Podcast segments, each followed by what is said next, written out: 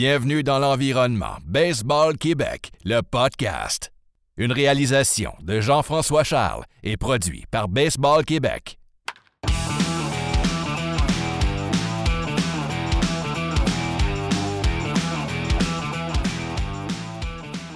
Bonjour à tous, bienvenue au podcast de Baseball Québec. Aujourd'hui, on fait ça différent un peu, on fait ça sur Zoom avec les circonstances actuelles. On veut continuer de divertir tout le monde. Donc, je suis bien content d'avoir comme invité aujourd'hui Marc Griffin. Comment ça va, Marc? Ça va bien, Jean-François. Excellent. Comment ça se passe à la maison? Écoute, heureusement que le beau temps se pointe. Ça fait en sorte qu'on peut sortir un peu, bouger un peu. Mais évidemment, je pense qu'il faut être patient dans ce scénario inimaginable pour plusieurs. Alors, écoute, moi, j'ai deux garçons.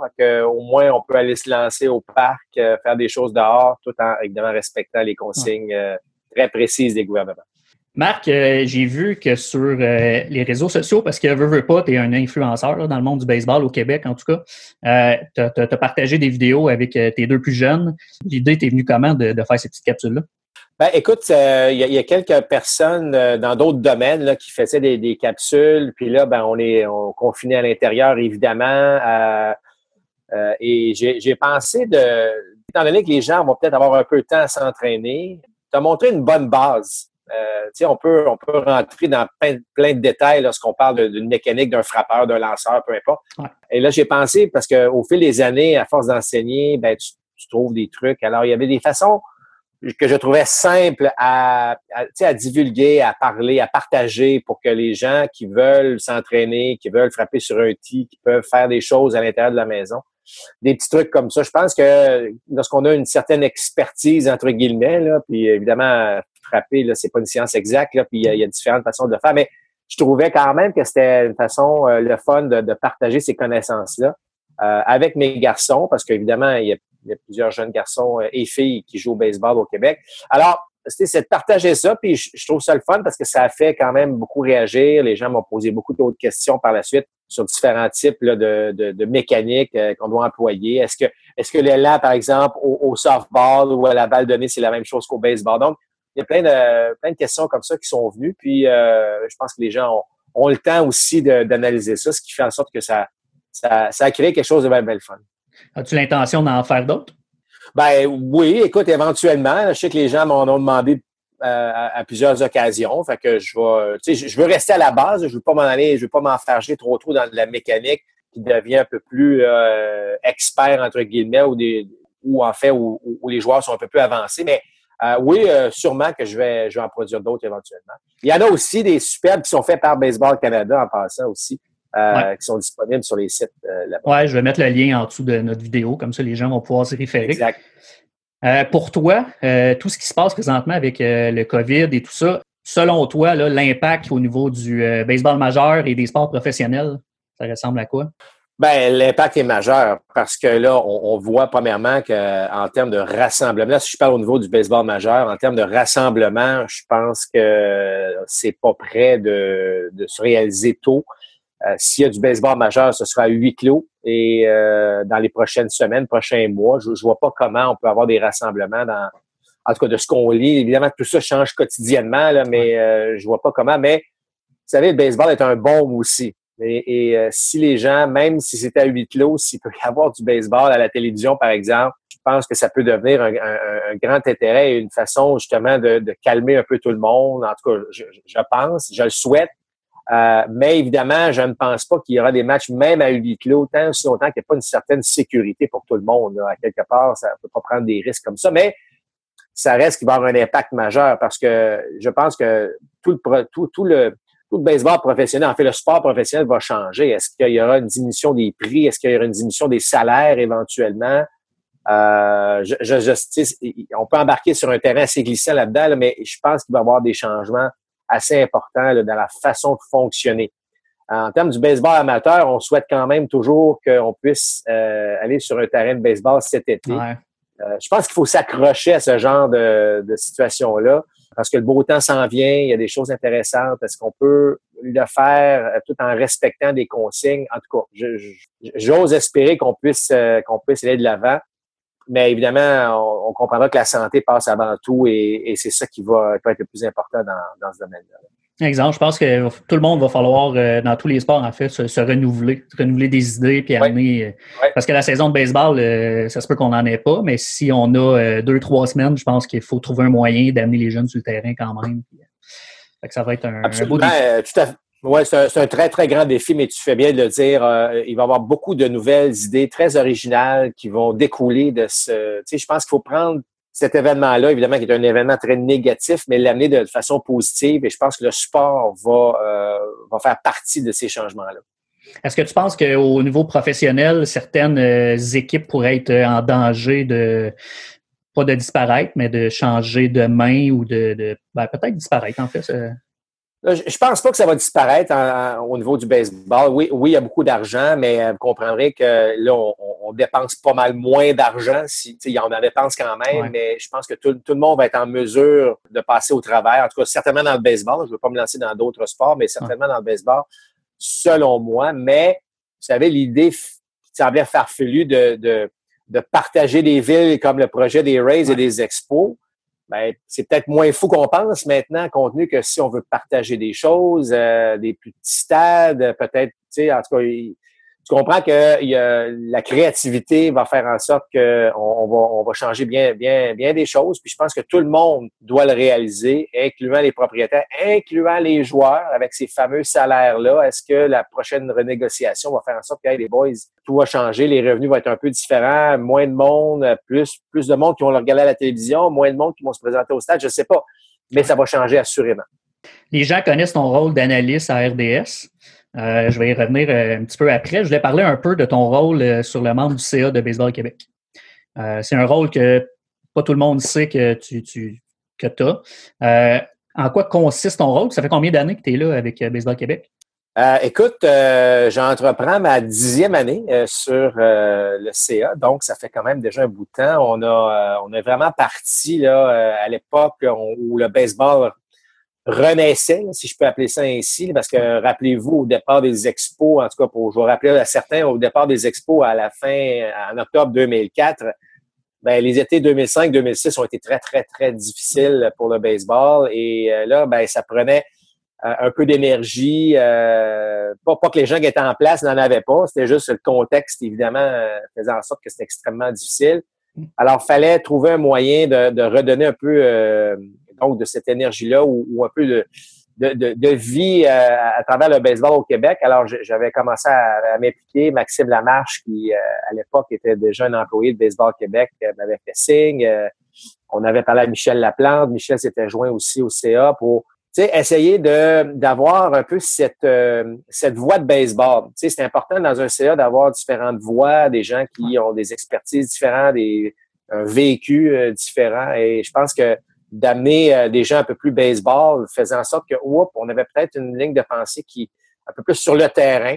Okay. Alors, au fil du temps, je me suis occupé beaucoup de l'excellence, de voir des choses au niveau donc très baseball, mais toujours en ayant une opinion sur, évidemment, les divers programmes qu'il peut y avoir à travers Baseball Québec, comme par exemple, évidemment, les différents programmes féminins, des choses comme ça. Donc, c'est hyper enrichissant, c'est vraiment le fun. C'est le fun de représenter autant de monde aujourd'hui parce que lorsqu'on a commencé, on était loin de s'attendre à ce qu'aujourd'hui, en 2020, on approcherait les 37, 38 000 jeunes qui jouent au baseball au Québec. Fait que, on est très fiers de ça sur le CA, de faire en sorte que le baseball va bien, de redorer un peu l'image aussi. Parfois, j'avais l'impression que Baseball Québec avait une image de gens là un peu dans leur coin, puis faisaient leurs affaires, puis ça venait de Baseball Québec, puis on s'aimait eux autres. Fait que, on a voulu aussi déboussailler tout ça, montrer aux gens qu'on est là juste pour aider tout le monde. C'est vraiment ça, Baseball Québec est là pour supporter autant les régions que les associations, que les jeunes, puis faire en sorte que on peut se concentrer sur ce qu'on aime bien, c'est-à-dire jouer au baseball, d'organiser des tournois, de faire des choses de fun. Alors, c'est vraiment le fun. J'apprécie beaucoup le rôle des différents présidents que j'ai eus. Évidemment, Marc Valboncœur maintenant, qui fait un travail remarquable. Jean Boulet pendant des années. Fait que de côtoyer ces gens-là, de voir ce qui se passe à travers toute la province, les différentes réalités de chacun, vraiment fascinant. Est-ce que c'est un rôle que tu veux continuer pendant plusieurs années, tant que aussi longtemps que tu peux?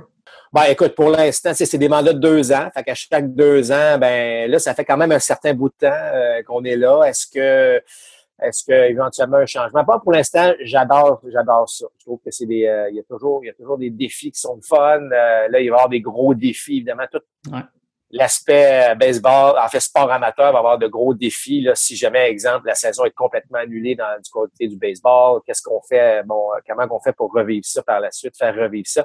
Alors, il y a plein de défis qui s'annoncent, mais toujours des défis qui sont en levant. Est-ce que tu es impliqué aussi avec Baseball Canada? Parce que je vois que tu as la casquette et le chandail. As-tu un rôle avec eux aussi? Baseball Canada, le lien a toujours été le lien de coach, le lien de faire des capsules, de créer des choses comme ça. Ça fait quoi déjà 5, 6, 7 ans là, que je fais des capsules pour Baseball Canada, en français évidemment. Pour les entraîneurs, on fait ça pour que les entraîneurs puissent avoir des trucs. Et c'est pas juste des capsules pour enseigner comment on attrape, c'est des capsules de comment faire de bons ateliers, des bonnes pratiques, des choses comme ça. Alors, j'ai un lien avec Baseball Canada à ce niveau-là. Moi, qui est un ancien de l'équipe nationale jadis, mais c'est toujours le fun d'avoir un lien avec les gens de Baseball Canada à ce niveau-là. Est-ce que d'être impliqué dans le coaching, mais plus... peut-être pas dans les niveaux professionnels, dans A, 2A, 3A, là, parce que ton rôle d'analyste, je pense que ça fait quelques années que tu es là, puis c'est probablement un rôle que tu veux garder le plus longtemps possible aussi, mais de peut-être coacher éventuellement, je sais pas, du midget 3A ou du collégial américain. Est-ce que c'est quelque chose qui t'est déjà passé par la tête puis qui dit que ce sera un défi éventuellement ou pas du tout? Oui, ben j'écoute, ça fait plusieurs années que je suis entraîneur bénévole avec mes enfants. Là, j'ai suivi mes enfants, j'ai 3 garçons, ben vous comprendrez que j'étais entraîneur beaucoup. Oui, j'haïrais pas ça. En fait, j'haïrais pas peut-être prendre, par exemple, une équipe pour aller à un championnat canadien, par exemple, ou des choses comme ça. C'est sûr que mon travail me permet pas, malheureusement. Alors, on peut pas avoir tout dans la vie. Là. Je sais que le travail d'analyste, il y a pas mal de monde qui m'envie du travail que je fais parce que évidemment, on analyse des matchs de baseball. Je suis un des privilégiés de le faire au Québec. J'adore ça, évidemment, mais c'est du temps. C'est beaucoup de temps. Donc, des fois, de m'impliquer, par exemple, dans une équipe, que ce soit midget 3 ou autre, et de manquer la moitié des matchs parce que je dois travailler, ça m'intéresse moins. T'sais, si je m'implique à fond. Pour l'instant, ben écoutez, je suis bien avec ce que je fais parce que je parle de baseball. Mais ça me permet quand même aussi d'être entraîneur pour des plus jeunes. Ce qui est vraiment aussi très valorisant parce que montrer une bonne base, puis voir ces petits gars-là grandir éventuellement puis devenir de bons joueurs de baseball parce qu'ils ont appliqué des choses qu'on leur a montrées à l'époque, ben ça, c'est extrêmement valorisant. Est-ce que, puis là, je te dis ça comme ça, là, mais un éventuel retour des expos, là, quelqu'un t'approche et dit « Marc, ça tente-tu de coacher ou être entraîneur des frappeurs? » C'est-tu quelque chose que tu considérais un petit peu plus? Absolument. Moi, je considérais tout. Tu sais, je veux dire, tout ce qui est associé au baseball, j'ai tellement... Écoute, ça me rajeunit pas, là, mais j'ai 25 ans d'expérience dans les médias baseball. J'ai quand même eu 10 années de compétition joueur, si tu veux.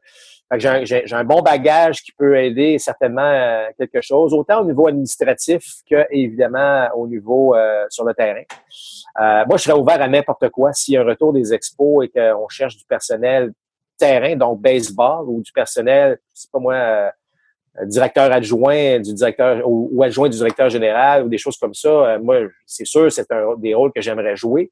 Mais j'adore ce que je fais, évidemment, c'est de parler de baseball, c'est ma passion. Et malgré 25 ans là-dedans, je peux te dire que analyser un match de balle est aussi passionnant que ça l'était lors de ma première année. Je voulais t'amener justement à ce côté-là. Au Québec, les gens sont très hockey. Moi, depuis que je suis le hockey, il y a eu beaucoup d'analystes, que ce soit peu importe le réseau, puis ils sont très critiqués. C'est pas facile d'être analyste au hockey, je pense. Puis je pense pas que ça soit plus facile au hockey, mais vous avez moins le spotlight sur vous, dans le sens où est-ce que tous les games ne sont pas à la télé, puis on est content de voir du baseball. Là, fait qu'on, puis en plus, je pense que ceux qui sont là présentement au baseball sont très crédibles. Là. Je pense que ça fait tellement longtemps que tu fais ça. Puis... Mais tu sais, on regarde Chris Collinsworth, exemple NFL, des Tony Romo, que là, il gagne des millions, ça n'a aucun bon sens comme analyste. C'est un rôle à prendre au sérieux au Québec, je pense, puis dans le monde du sport en général.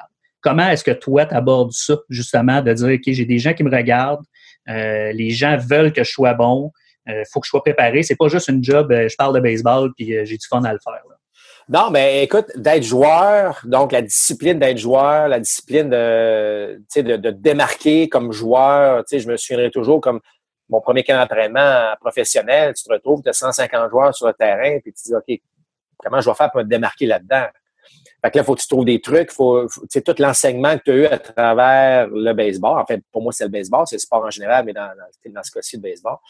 Donc, cette discipline-là, ben moi, je l'ai amenée du côté télévision. C'est-à-dire que, ben, tu veux une rigueur, tu veux, puis peu importe le match que je fais, que ce soit à RDS, à RDS2, à RDS Info, ou tu sais ce que je veux dire, c'est que ce soit un match de série mondiale, match numéro 7, ou un match, je sais pas moi, du lundi soir en plein mois de juillet, pour moi, c'est la même chose. Dans le sens que, s'il y a une personne qui te regarde, s'il y en a 100 000 qui te regardent, ou s'il y en a 2 millions qui te regardent, peu importe ce que, c'est important de le faire. Tu sais jamais qui va t'écouter, qui fait ci. Donc, moi, j'essaie de faire le mieux que je peux dans les éléments que je suis capable de faire. Puis c'est ça qui me motive. Tu sais, quand tu fais de la télé, quand tu es devant une audience, puis tu parles devant les gens, ben tu peux voir la réaction des gens, tu vois que bon, ils sont 100, 200, 300, peu importe. Mais quand tu regardes un Kodak, une caméra, tu le sais pas. Puis, comme j'ai dit, tu sais pas qui te regarde, comment. Alors, tu essaies toujours, en tout cas, moi, j'essaie toujours d'être à la hauteur, de faire mes exercices d'articulation, par exemple, d'essayer de. Mais, tu sais, les connaissances, de me renseigner sur ce qui se passe. Alors, tu n'as pas le choix de faire ça parce que même s'il n'y a pas une tonne de compétition dans ce milieu-là, étant donné que, bon, on n'est pas 17 réseaux qui faisons ça. Ben, tu veux être à la hauteur, tu veux être capable. Puis moi, j'ai mon style à moi, je veux pas copier un style à un autre. Tu sais, moi, je fais ce que je fais. Puis si les gens l'apprécient, ben tant mieux, je suis heureux. S'ils l'apprécient pas, ben qu'est-ce que tu veux que je fasse? Tu sais, alors, j'essaie de faire vraiment le mieux que je peux dans ça. Je prends beaucoup des critiques constructives.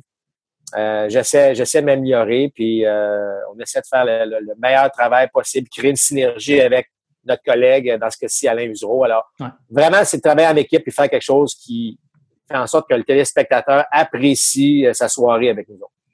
Sans nommer de nom, là, est-ce que ça peut être difficile pour un analyste de bien s'entendre avec le descripteur? Là, je sais que ça fait quelques années avec Alain, tu as l'air de super bien t'entendre avec, mais est-ce que c'est déjà arrivé que la chimie, un peu comme dans le sport en général, ça ne s'installe pas aussi facilement? Ah oui, absolument, hein, absolument. C'est pareil. Je veux dire, chacun son style. À un moment donné, puis tu sais, j'ai eu l'immense privilège de travailler avec des grands de ce sport. Évidemment, Jacques Doucet à la radio. Ouais. Moi, j'ai commencé à la télévision avec Michel Villeneuve. Là, Michel Villeneuve qui est un peu un personnage, mais une chose que je peux pas enlever à Michel, c'est que c'est un gars tellement préparé, tellement bon, tellement discipliné à ce niveau-là. Je suis pas toujours d'accord avec ses commentaires, mais ouais. En termes de préparation, c'était que moi, j'ai beaucoup appris aux côtés de Michel, aux côtés de Jacques Doucet, Denis Casavant et là, maintenant, évidemment, avec Alain. Donc, on apprend à se connaître. Oui, des fois, ça peut prendre un certain temps parce que là, on pile sur les pieds de l'autre, puis l'autre pile sur nos pieds, puis on essaie de trouver une belle synergie parce qu'à la fin de la journée, tu veux pas sentir qu'il y a une tension entre les deux parce que on la ressent s'il y en a une. Alors, tu essaies de créer cette synergie-là, t'en prends, t'en laisses, puis tu crées le meilleur produit possible à la fin de la journée. Là. Est-ce qu'il y a quelqu'un, que ce soit québécois ou pas, qui t'a inspiré, un analyste quelconque avec les années? Ben, écoute, c'est sûr que moi, Claude Raymond m'a beaucoup inspiré. Moi, j'ai regardé, j'écoutais la radio à l'époque, que c'était Claude et Jacques, Claude Raymond, donc j'ai toujours aimé la façon dont Claude amenait la dimension, mais Claude étant un ancien lanceur, amenait donc souvent la philosophie du lanceur, ce que j'adorais. Là. Mais un jour, lorsque je me suis dit peut-être que je pourrais faire ça, moi, je m'étais toujours dit je vais apporter la dimension plus frappeur aux joueurs de position. Et dans ce cas-ci, ben, ce fut le cas. Donc, c'est sûr que Claude Raymond m'a beaucoup influencé, étant donné que le nombre de matchs que j'ai pu écouter. C'est sûr qu'aux États-Unis, lorsque tu regardes des matchs, oui, il y a des analystes qui sont plus intéressant que d'autres. J'essaie de m'accrocher à ceux que j'apprécie puis voir pourquoi je les apprécie. Parce que, c'est-tu parce qu'ils ont un bon ton ou parce que leurs commentaires sont pertinents? Fait que j'essaie de faire un mélange de tout ça puis créer ma propre personnalité à moi là-dessus. Marc, si je ne me trompe pas, c'est l'année dernière, tu as lancé ton livre Griffin 26. Mais à coup de pas, je ne l'ai pas lu encore. Il est sur ma table de chevet. Ça s'en vient. Promis. Comment est-ce qu'on en vient à à créer un livre. En fait, pour quelqu'un qui n'est pas nécessairement dans ce milieu-là, l'idée de lancer un livre, je ne sais pas si c'est quelqu'un qui lit beaucoup de livres à la base, là, mais comment qu'on en vient à ce projet-là? Oui, je suis un bon lecteur, effectivement. J'aime lire, mais ma conjointe est dans le monde de l'édition et de l'enseignement. Et souvent, il y a une espèce de frustration qui se crée parce qu'on veut faire lire les jeunes, surtout les garçons. Et moi, j'ai 3 garçons, puis c'est un défi souvent de faire lire les jeunes pour que, pas qu'ils lisent pour lire, mais qu'ils lisent pour aimer ça, puis aimer apprendre, puis aimer, tu sais, comprendre des choses. Et puis, évidemment, moi, j'ai une histoire que je raconte souvent dans les parties de famille avec les amis, des anecdotes, tout ça, puis souvent, on me disait, hey, Marc, il faut que tu mettes ça sur papier, c'est trop bon. Puis moi, je me disais, non, tu sais, je veux dire, c'est mon histoire, puis c'est correct. Mais ma blonde m'a convaincu de dire, mets ça sur papier, juste voir où ça va aller, puis est-ce que c'est bon? Parce que je voulais avoir l'objectif premier d'écrire mon livre, c'était de motiver les jeunes à rêver. Moi, j'étais un rêveur quand j'étais petit. Je rêvais de jouer plein nordique, je rêvais d'aller aux Jeux olympiques, je rêvais d'être un joueur des expos, je pouvais faire tout ça en même temps. Tu sais, l'été, tu peux jouer à la balle, l'hiver au hockey, puis aux 4 ans, aller aux Jeux olympiques. Il n'y en a pas de problème quand tu as 7, 8, 9 ans. Dans ce cas-ci, j'ai commencé à mettre ça sur papier quand j'étais jeune, tout jeune, en fait 7, 8 ans, puis qu'est-ce que je rêvais. Puis, tu sais, j'avais des idoles, puis ironiquement, j'ai pu, à force d'aimer ça puis de travailler, c'est de jouer avec mes idoles, sur les mêmes terrains que mes idoles. Fait que c'est une belle histoire. C'est une histoire qu'on aurait pu écrire. Ça aurait pu être un roman, là, facilement. Mais moi, j'ai décidé de l'écrire donc sous forme d'une histoire. Donc, je l'ai écrit au présent pour que les gens puissent me suivre dans l'évolution du jeune qui rêve jusqu'à temps que je me retrouve à un camp d'entraînement du baseball majeur puis que je côtoie justement des joueurs qui j'avais leur carte de baseball quand j'étais petit. Puis Fait que je trouvais que c'était une belle histoire. Mais là, c'était de la mettre sur papier. Puis en la mettant sur papier, tous les messages, les espèces de messages que tu reçois de tes entraîneurs, différents messages, que ce soit de motivation, que ce soit de messages importants qui vont t'amener dans la vie à une autre étape, des choses comme ça, je les mets dans l'histoire et puis finalement, je trouvais que ça faisait un produit qui était le fun. Alors là, j'ai pris ça, j'ai donné ça à des gens qui ne connaissaient pas le baseball. J'ai dit, là, lisez-moi ça, est-ce que vous aimez ça? Et là, les gens aimaient ça. Ah oui, on aime beaucoup ça, c'est le fun, ça se lit bien, c'est bon. Fait qu'à force de faire les choses, j'ai pris le manuscrit, puis on a amené ça à la maison d'édition de Mortagne, et puis les autres ont pris ça tout de suite, et ça a créé ce buzz de livre-là. Donc, mais mon histoire va pas tellement loin. C'est-à-dire que moi, je suis parti très jeune dans cette histoire-là pour m'amener à jouer avec donc mes idoles. Tu sais, je voulais pas écrire une autobiographie parce que je me suis dit, je suis qui, moi, pour écrire une autobiographie? Je voulais raconter cette histoire-là parce que je trouvais que c'était une belle histoire. Mais là, il y a beaucoup de gens depuis qui l'ont lu et qui disent, là, Marc, ça prend un tome 2. Parce que, quelle est la suite? Les gens veulent savoir, comment tu passes de joueur à commentateur. Moi, n'ayant pas atteint le baseball majeur, là, donc tu comprendras pas avoir fait des revenus importants, mais comment tu passes d'un à l'autre? Parce que là, les gens disent, ah ouais, lui, il joue au baseball, il est millionnaire. Non, pas du tout. Tu sais, j'ai pas d'argent. J'ai de l'argent comme un jeune qui essaie de passer au travers. Alors, comment tu passes justement de joueur à commentateur? Puis là, les commentateurs, t'as des gens établis, tu sais, les Claude Raymond, les Roger, les Jacques, t'as des gens établis. Comment moi je m'insère dans tout ça? Comment je suis accepté dans ce groupe-là? Donc, les gens aimeraient s'en savoir un petit peu plus à ce niveau-là. Fait que je te dis bien honnêtement, j'ai pas commencé la rédaction d'un chapitre, pas d'un chapitre, mais d'un tome 2. Mais si j'ai pas eu 200, 300 personnes qui m'ont pas demandé d'en faire un deuxième, j'en ai pas eu. Donc, à suivre dans les prochaines semaines, prochains mois, peut-être que je vais me lancer. Mais pour l'instant, je suis super content. Puis, tu sais, c'est hyper valorisant de recevoir des commentaires de gens, de jeunes qui ont lu mon livre, puis qui ont beaucoup apprécié. Puis, écoute, je me souviens, durant la période des fêtes, j'ai eu tous les jours, j'avais plusieurs commentaires de gens qui avaient pris la peine de le lire, puis honnêtement, là, je pensais pas que ça allait être aussi touchant d'écrire le livre et d'avoir autant de commentaires de la sorte. Ça me fait encore extrêmement plaisir de recevoir ça. J'ai eu vent aussi qu'un jeune du nom d'Antoine Jean aussi t'avait contacté pour te dire qu'il avait lu ton livre, qu'il avait bien apprécié puis que tu l'avais beaucoup inspiré. Je sais pas qui m'a dit ça, là, mais... Mais ce qui est le fun dans ça, puis tu sais, il y a beaucoup de Québécois qui ont joué professionnel, évidemment, au fil du temps, puis je suis sûr qu'ils se retrouvent tous dans ce livre-là, puis les gens un peu de ma génération vont se retrouver aussi dans ce livre-là, parce qu'à mon époque, ben, tu jouais au baseball l'été pour hockey l'hiver, puis on avait des idoles, puis tu sais, tout le monde, à quelque part, va trouver un sens, son sens dans ce livre-là, parce que, tu sais, moi, je suis pas différent des autres, j'ai grandi dans la région de Québec, puis, tu sais, je fais comme tout le monde, mais on se retrouve tous, puis des fois, c'est le fun de se retrouver, de se rappeler ces bons moments-là, puis les décisions qu'on a prises à ce moment-là. Mais aussi, ce que je raconte, c'est, dans les ligues mineures, ben c'est quoi les ligues mineures? C'est quoi cette jungle du baseball professionnel? Là? Donc, c'est sûr qu'un gars comme Antoine, qui commence à vivre ces moments-là, ben si ça peut l'aider moindrement à savoir un peu ce qui l'attend, ben écoute, tant mieux. Tu comprends, c'est l'objectif est atteint à ce moment-là. Ouais. Comment est-ce que tu as apprécié l'expérience d'aller au Salon du Livre, par exemple, et faire d'autres salons comme ça, puis de rencontrer assurément des gens de baseball, mais il y a sûrement des lecteurs qui t'ont rencontré pour la première fois, j'imagine, puis tu as eu un contact avec une autre audience, en fait? La première chose que tu réalises quand tu vas dans un Salon du Livre, c'est que quand quelqu'un vient acheter ton livre et tu réalises combien de millions de livres se retrouvent dans un salon du livre et que la personne prend son 20 $ ou 25 $ peu importe, puis vient acheter ton livre, wow!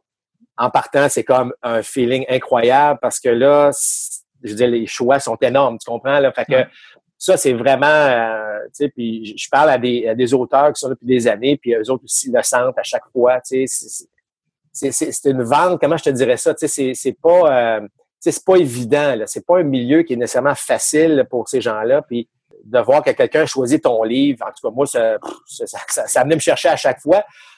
Écoute, c'est drôle parce que, tu sais, je recevais des critiques, à un moment donné, je recevais des critiques de, exemple, maman lectrice. Là, tu dis, maman lectrice, c'est peut-être pas nécessairement mon public cible, là, tu sais, puis là, voici une critique, là, tu dis, bon, tu sais, c'est-tu bon, c'est pas bon, puis là, ben écoute, c'était super sympathique, c'était le fun, puis ces gens-là venaient me rencontrer dans les salons du livre, ils m'ont dit « Wow, tu nous as fait apprendre un côté du sport et du baseball qu'on connaissait pas, puis bon, c'est le fun. » Alors écoute, c'est hyper, hyper agréable, c'est un milieu, moi, que j'ai appris à connaître au cours de la dernière année qui me fascine, rencontrer les gens, il n'y a rien de plus agréable que ça, puis c'est ça, les fameux feedbacks qu'on reçoit là, après quelques mois, des gens qui ont pris finalement la peine de le lire, puis qui disent ce qu'ils en pensent. Écoute, ça valait les 3 années que ça m'a pris à l'écrire et puis à faire ça. Fait que c'est un monde que j'aime beaucoup. Puis d'ailleurs, c'est ça qui me motive peut-être, dis-je, à écrire un tome 2.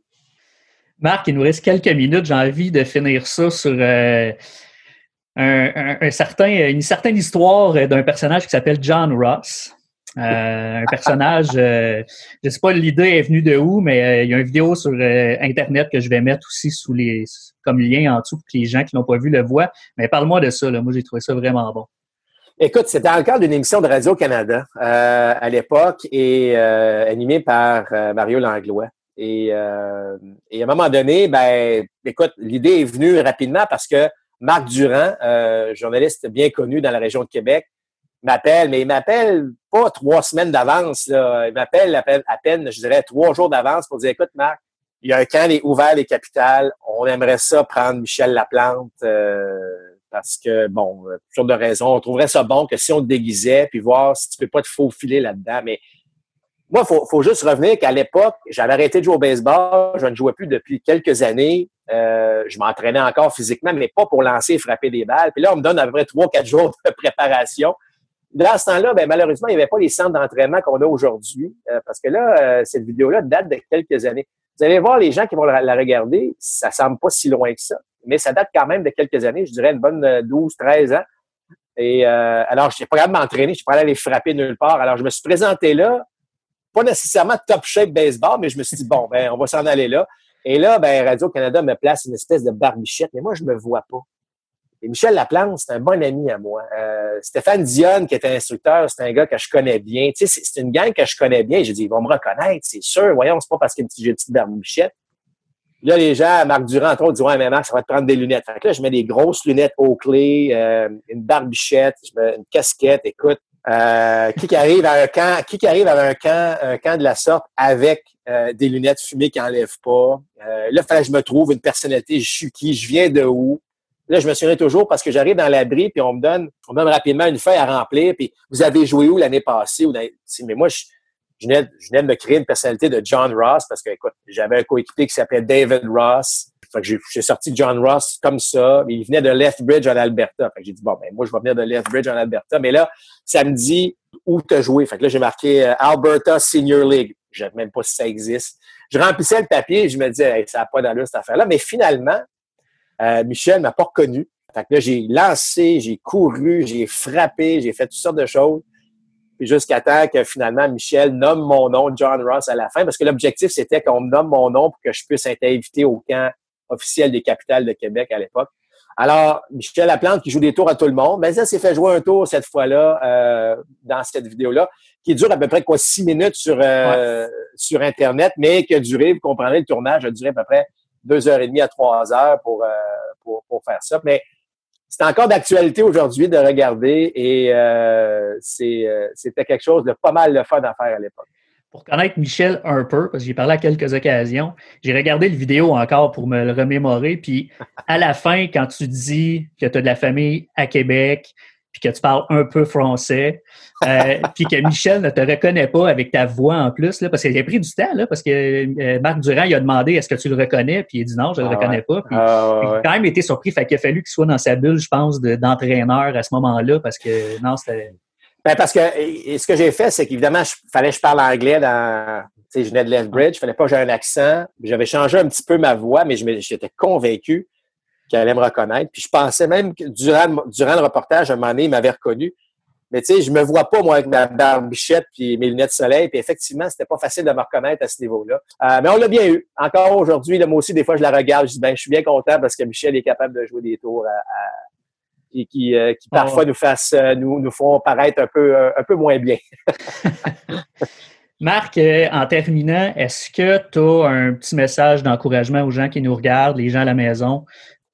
Oui, bien effectivement. Ben, écoutez, je vous dirais, tu sais, il ne faut pas lâcher, ça va bien aller. Je pense que c'est des termes qu'on entend souvent.